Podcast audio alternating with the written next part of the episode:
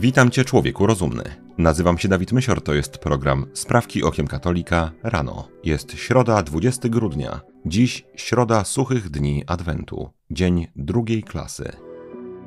Wszystkie sprawy nasze prosimy Cię, Panie, natchnieniem Twoim uprzedzaj, a pomocą wspieraj, aby wszelka modlitwa i praca nasza od Ciebie się poczynała i przez Ciebie się kończyła. Przez Chrystusa, Pana naszego. Amen.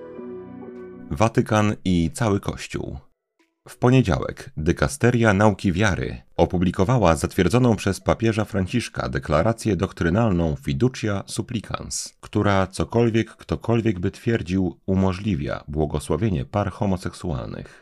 Dokument rozpoczyna się wprowadzeniem prefekta dykasterii, kardynała Wiktora Fernandeza, który wyjaśnia, że fiducia supplicans pogłębia duszpasterskie znaczenie błogosławieństw i pozwala poszerzyć i wzbogacić ich klasyczne rozumienie poprzez refleksję teologiczną opartą na duszpasterskiej wizji papieża Franciszka. Owa, jak nazwał ją kardynał Fernandez, refleksja teologiczna implikuje według hierarchy prawdziwy rozwój w odniesieniu do tego, co zostało powiedziane o błogosławieństwach do tej pory, obejmując możliwość błogosławienia par w sytuacjach nieregularnych i par jednopłciowych, bez oficjalnego zatwierdzania ich statusu lub modyfikowania w jakikolwiek sposób odwiecznego nauczania Kościoła na temat małżeństwa. Watykańskie media, jak i wielu kapłanów, którzy według mnie próbują zaklinać rzeczywistość, zaznaczają, że chodzi o błogosławieństwo w znaczeniu gestu pobożności ludowej i że nie stanowi ono żadnego rytuału ani imitacji małżeństwa. Z dokładnie taką samą sytuacją mamy do czynienia od Soboru Watykańskiego II, gdzie dokumenty sformułowane są tak, że strona postępowa może je interpretować tak jak chce, co zresztą widać na przykładzie Niemiec, które teraz są zachwycone i piszą nareszcie. A jednocześnie, gdy ktokolwiek próbuje podnieść alarm, to jest zmiana nauczania Kościoła. Od razu się taki zacofany lud uświadamia, że nieprawda, gdyby się wczytać, to pod pewnym kątem patrząc, tam wcale nie nastąpiła żadna zmiana. Mi osobiście największą przykrość sprawiają ci duchowni, którzy nie będąc autorami tych zmian, ciągle na nowo tłumaczą ludowi, że tak naprawdę nic się nie zmienia. Wczytajcie się bardzo, bardzo uważnie i zobaczycie, że tylko wam się wydaje, na przykład w tym przypadku, że papież dopuścił błogosławienie par homoseksualnych. Takie działania usypiające powodują u mnie większy ból niż to, co w sposób oczywisty robią autorzy tych zmian. Hiszpania w miniony czwartek hiszpańska Agencja Ochrony Danych poinformowała o uruchomieniu systemu weryfikowania tożsamości internautów. Oficjalnie jedynym celem nowego prawa jest ograniczenie dostępności do pornografii wśród dzieci i młodzieży. Powołując się na badania społeczne, zgodnie z którymi aż 60% hiszpańskich nastolatków regularnie korzysta z takich treści, a średni wiek inicjacji z pornografią wynosi 12 lat. Szefowa agencji pani Maria Espana stwierdziła: Pornografia skutkuje poważnymi zaburzeniami w rozwoju neurologicznym, schorzeniami w sferze zdrowia psychicznego, a dodatkowo prowadzi do postaw agresywnych. Weryfikacja tożsamości celem uzyskania dostępu do treści pornograficznych ma polegać na wykonaniu zdjęcia użytkownika albo przesłaniu skanu dokumentu tożsamości. Czy nie jest w tym przypadku tak jak zawsze jest, gdy lewica zabiera się do rozwiązania jakiegoś problemu? Bierze problem prawdziwy i proponuje rozwiązanie, które przede wszystkim ma pozwolić lewicy skumulować jeszcze więcej władzy. Trzecia sprawka to krótka żywotów świętych dawka. W najbliższy wtorek będziemy wspominać świętego Szczepana, pierwszego męczennika. Niewiele wiadomo o życiu świętego Szczepana sprzed wydarzeń dotyczących jego męczeńskiej śmierci. Tradycja przekazuje nam, że Szczepan był schelenizowanym Żydem. Po swoim nawróceniu na chrześcijaństwo chciał oderwać prawdziwą religię od kultu żydowskiego. Jego gorliwość i wiara skłoniły apostołów, by wyświęcić Szczepana na diakona. Do jego obowiązków należało dbanie o ubogich i zbieranie dobrowolnych ofiar od wiernych. Szczepan głosił także prawdy wiary, dzięki czemu nawrócił na chrześcijaństwo wielu Żydów. Wówczas Sanhedryn oskarżył świętego o występowanie przeciw obowiązującemu prawu. a gdy Szczepan otwarcie wyznał wiarę w Chrystusa, Żydzi nakazali go ukamienować. Jak doskonale wiemy, zaangażowany w to był niejaki Szaweł, późniejszy święty Paweł Apostoł. Bezpośrednio przed śmiercią święty Szczepan modlił się za swoich oprawców. Kościół czci go jako pierwszego z męczenników za wiarę. Święty Szczepan jest patronem kamieniarzy, tkaczy i ministrantów.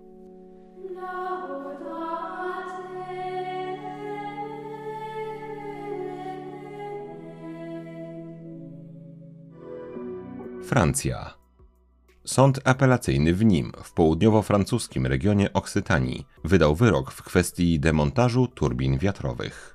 Sprawa dotyczy siedmiu wiatraków w departamencie Ero. Turbiny mieściły się na farmie wiatrowej, która, co ciekawe, nie miała prawa powstać, gdyż kilkukrotnie unieważniano wydane pozwolenie na budowę obiektów. Zdaniem sądu, wiatraki mają też negatywny wpływ na, uwaga, środowisko. Powodują one bowiem znaczne zwiększenie śmiertelności ptaków. Francuski prawnik pan Nicolas Gallon skomentował te informacje w następujący sposób. W samym roku 2019 znaleziono prawie 1100 martwych ptaków. Jest to prawdziwy cmentarz u podnóża turbin wiatrowych. Francuski sąd nakazał demontaż konstrukcji pod groźbą 3000 euro kary za każdy dzień zwłoki w likwidacji tych nieekologicznych urządzeń.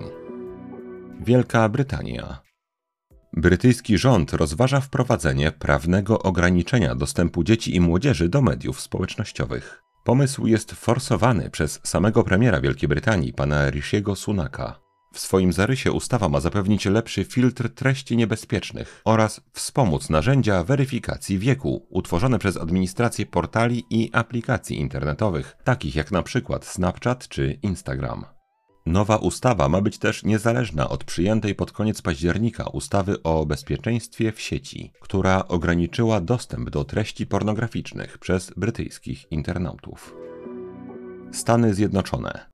Jak donosi amerykański portal The Hill, Senat stanu Ohio przegłosował ustawę 68. Ten antyłokistowski projekt zakłada zakaz udzielania przez placówki medyczne tzw. Tak wsparcia dzieci i młodzieży w zakresie próby dokonania przez nich tzw. Tak korekt płci.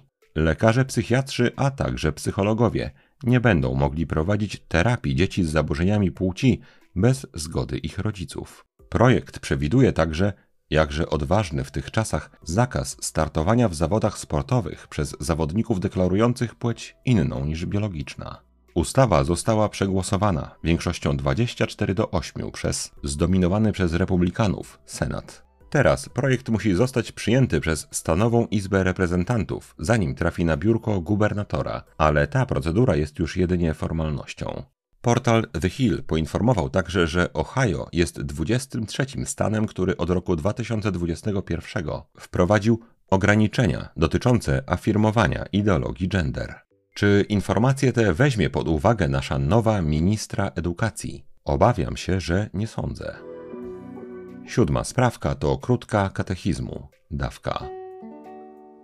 Katechizm według sumy teologicznej świętego Tomasza z Akwinu, część pierwsza, Bóg, najwyższy byt, źródło i Pan wszelkiego istnienia. Punkt 27. Działania człowieka. Czy człowiek przy całej swojej słabości może wspomagać Boga poprzez działanie w ramach jego dzieła rządzenia światem? Tak, człowiek także może, pomimo całej swojej słabości, bardzo mocno wspomagać Boga w działaniu w ramach jego dzieła rządzenia światem. Jak człowiek może pomagać Bogu w rządzeniu światem? Może pomagać Bogu w rządzeniu światem, współpracując w działaniu na rzecz dobra człowieka. W jaki konkretny sposób konkretny człowiek może współpracować na rzecz dobra człowieka? Może on współpracować na rzecz dobra człowieka, służąc jako narzędzie Boga w działaniu na rzecz duszy i ciała. Jak to możliwe, że człowiek może służyć jako Boży instrument działania na rzecz duszy? Człowiek może służyć jako Boży instrument działania na rzecz duszy, gdyż Bóg właśnie z powodu działań i czynów człowieka tworzy duszę ludzką za każdym razem, gdy dziecko przychodzi na świat. Służyć może także w ten sposób, że potem ta dusza rozwija się i wzrasta w doskonałości pod wpływem mistrza, który ją naucza. A jak to jest możliwe, że człowiek może służyć jako Boży instrument działania na rzecz ciała? Jest to możliwe w następujący sposób. Według praw natury ustanowionych przez siebie, zechciał Bóg, by ciało dziecka przychodzącego na świat było utworzone przez piękne pośrednictwo ojca i matki. Punkt 28. Miejsce, do którego dąży wszystko, co podlega rządom Bożym. Czy zatem w świecie ludzi, to wokół dziecięcej kołyski, widzimy zgromadzone jak w punkcie centralnym całe piękno Bożych rządów na świecie? Tak, w świecie ludzi to właśnie wokół dziecięcej kołyski widzimy zgromadzone jak w punkcie centralnym całe piękno Bożych rządów na świecie, gdyż wszystko na świecie jest uporządkowane ze względu na dobro tego dziecka. Są to ojciec i matka, którzy są wokół niego, cała natura, która pozwala mu żyć, aniołowie, którzy mu służą i Bóg, który przeznacza dla niego chwałę swojego nieba. Czy jest jakaś kołyska lub jakieś narodzenie dziecka wśród ludzi, które ukazało w sposób nieporównywalny z innymi podobnymi sytuacjami całą wspaniałość rządów Boga na świecie?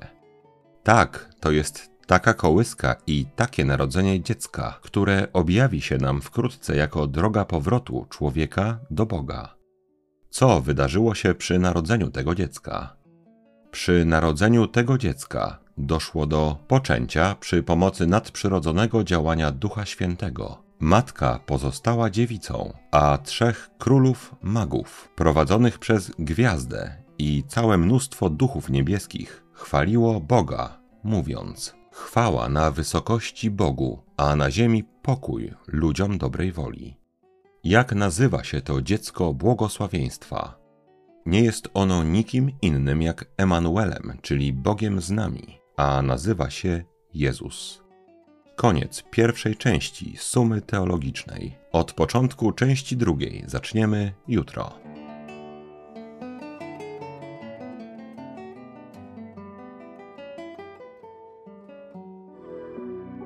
Polska. We wtorek 12 grudnia Europejski Trybunał Praw Człowieka z siedzibą we francuskim Strasburgu wydał orzeczenie w kwestii tzw. Tak związków partnerskich w Polsce. Trybunał rozpatrywał skargę złożoną przez 10 polskich tzw. Tak par jednopłciowych, które oskarżyły państwo polskie z powodu braku możliwości instytucjonalizacji swoich związków. W swoim orzeczeniu Europejski Sąd uznał winę naszego państwa i ustalił, że Polska, nie zezwalając na prawne uznanie takich związków, narusza prawo do poszanowania życia prywatnego i rodzinnego, wyrażone w Europejskiej Konwencji Praw Człowieka. W uzasadnieniu do wyroku Trybunał stwierdził, że każde z państw Rady Europy ma wręcz obowiązek uregulowania związków jednopłciowych, a jedyna kompetencja państwa w tym zakresie dotyczy nazewnictwa czyli czy określać to jako małżeństwo, czy tak zwany związek partnerski. Ponownie Polska. Rzecznik Konferencji Episkopatu Polski, ksiądz Leszek Gęsiak, wziął w poniedziałek udział w porannej audycji lewicowego radia TOK FM. W rozmowie z dziennikarką Dominiką Wielowiejską duchowny skomentował m.in. fakt podpisania przez prezydenta Andrzeja Dudę ustawy o finansowaniu metody in vitro. Odnosząc się do wezwania przewodniczącego episkopatu arcybiskupa Stanisława Gondeckiego, aby głowa państwa nie podpisywała ustawy, ksiądz Gęsiak niestety z jakiegoś powodu zdecydował się nie potępiać jednoznacznie decyzji prezydenta. W wywiadzie ksiądz Leszek powiedział: Media nie są dobrym miejscem, by rozmawiać o sumieniu kogokolwiek. To są kwestie wiary, które oddzielamy od kwestii politycznych i od kwestii społecznych. Ależ księże Leszku, od kiedy to katolik oddziela kwestie wiary od kwestii politycznych i społecznych? W dalszej części wywiadu ksiądz Gęsiak, który nie mówi tutaj we własnym imieniu, ale jako rzecznik polskich biskupów, w kwestii oceny samego in vitro zdecydował się na następującą, zdecydowanie stonowaną wypowiedź. Nie jestem bioetykiem, nie jestem lekarzem. Z punktu widzenia etycznego przyjęcie takiego rozwiązania jest bardzo wątpliwe, bo sztucznie w warunkach laboratoryjnych produkujemy dzieci. To oczywiście też, ale w każdej rozmowie o in vitro bezsprzecznie należy wspominać o eliminacji lub mrożeniu zarodków. Ostatnia sprawka to krótka rozprawka. Dziś, mój drogi słuchaczu, kontekście filmu, który wchodzi do polskich kin 29 grudnia. Kilka słów o rewolucji francuskiej, czy też raczej antyfrancuskiej. Dziś wieczorem, jeżeli znowu nie nastąpią nieoczekiwane zdarzenia, na naszym kanale ukaże się recenzja filmu Vandea Zwycięstwo albo Śmierć. Dlaczego ten film jest dla redakcji Sprawek Okiem Katolika tak ważny? Otóż jednym z określeń, którym można by nazwać środowisko tradycji katolickiej i jego stanowisko wobec rewolucji globalistycznej w świecie i rewolucji modernistycznej w Kościele, mogłoby oczywiście umownie być słowo Wandejczycy. O oporze, jaki tak zwana Armia Katolicka i Królewska postawiła rewolucji antyfrancuskiej, opowiem w dzisiejszej recenzji, na której premiery o 20.30 zapraszam już teraz. Natomiast w tej rozprawce będzie kilka słów o samej rewolucji. Niezależnie w którym dziesięcioleciu na lekcji historii, mój drogi słuchaczu, słyszałeś o rewolucji francuskiej, z ogromnym prawdopodobieństwem słyszałeś nieprawdę. Niezależnie jaki film hollywoodzki o rewolucji francuskiej obejrzałeś, najprawdopodobniej obejrzałeś nieprawdę. Zły monarcha i co za tym idzie, zła monarchia w ogóle, złe duchowieństwo i co za tym idzie, zły kościół w ogóle. Wielka niesprawiedliwość zapisana w hierarchii. I oto nowa jutrzenka, rewolucja francuska, wolność, równość, braterstwo, ale też wino i nieskrępowane wreszcie zabobonami pożycie. Wyzwolenie spęd. Tymczasem, najzwyczajniej w świecie, jak w przypadku każdej rewolucji, rewolucjoniści po zwycięstwie położyli rękę na historii, zgodnie z odwieczną regułą, że historię piszą zwycięzcy. Jak naprawdę odbywa się taka rewolucja? Mówiąc oczywiście w pewnym uproszczeniu, proponuje się wzburzonemu ludowi, zmęczonemu jakąś sytuacją, rozwiązanie ich prawdziwych problemów za pomocą nieprawdziwych rozwiązań. Praktycznie identycznie jest z każdą rewolucją, czy to bolszewicką, czy genderową. Oto we Francji panował głód. Król był postrzegany jako słaby, ale przede wszystkim rozrzutny. Gdy cena chleba wynosiła podobno jednomiesięczne wynagrodzenie, królowa nosiła fryzury wysokie na metr. Duchowieństwo natomiast, choć oczywiście jak to bywa zawsze, jedynie pewna jego najbardziej zauważalna część, robiło rzeczy niewłaściwe. Zarzucano mu zachłanność, defraudację i również rozrzutność. W takiej sytuacji, jak to jest zawsze w przypadku rewolucji, wystarczy już gotującą się w ludziach krew podgrzać jeszcze bardziej. I zamiast mówić im prawdę, że w części winni są jacyś ludzie, a w części czasy są po prostu trudne. Mówi się im, że winne są całe klasy ludzi i cały system. Następnie przy pomocy siły tego tłumu system ten się obala. We Francji wtedy ścina króla i wprowadza nowe porządki, które tak naprawdę polegają na czerpaniu z bogactw już nagromadzonych oraz błyskawicznym zastąpieniu obiecywanej równości nowym podziałem na równych i równiejszych. Jako zwycięzcy siły rewolucyjne zawsze kładą przede wszystkim rękę na mediach. Wtedy we Francji zaczynają być wydawane pisma jak na przykład Przyjaciel ludu, a władze rewolucji kumulują siłę by tłum oszukiwać tak długo jak się da, najlepiej w oparach alkoholu i rozpusty, a tam gdzie tłum oszukiwać się już nie da, dyscyplinować go siłowo.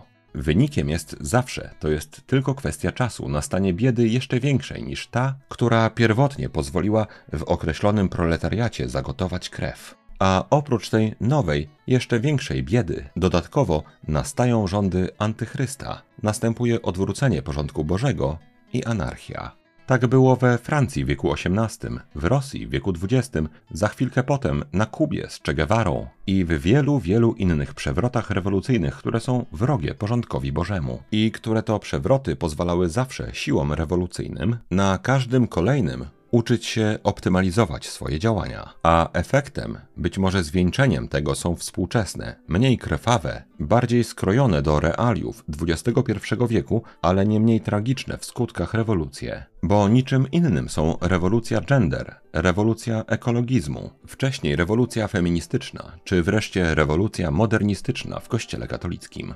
Wszelka możliwość oporu wobec rewolucji zawsze prędzej czy później bierze się z wiary w Boga. Jeżeli dziś, mój drogi słuchaczu, chcesz być po stronie porządku Bożego, umownie powiedzieć można, że chcesz być Wandejczykiem. I dlatego już teraz zapraszam Cię, byś dziś wieczorem obejrzał na tym kanale recenzję filmu Wandea Zwycięstwo albo Śmierć.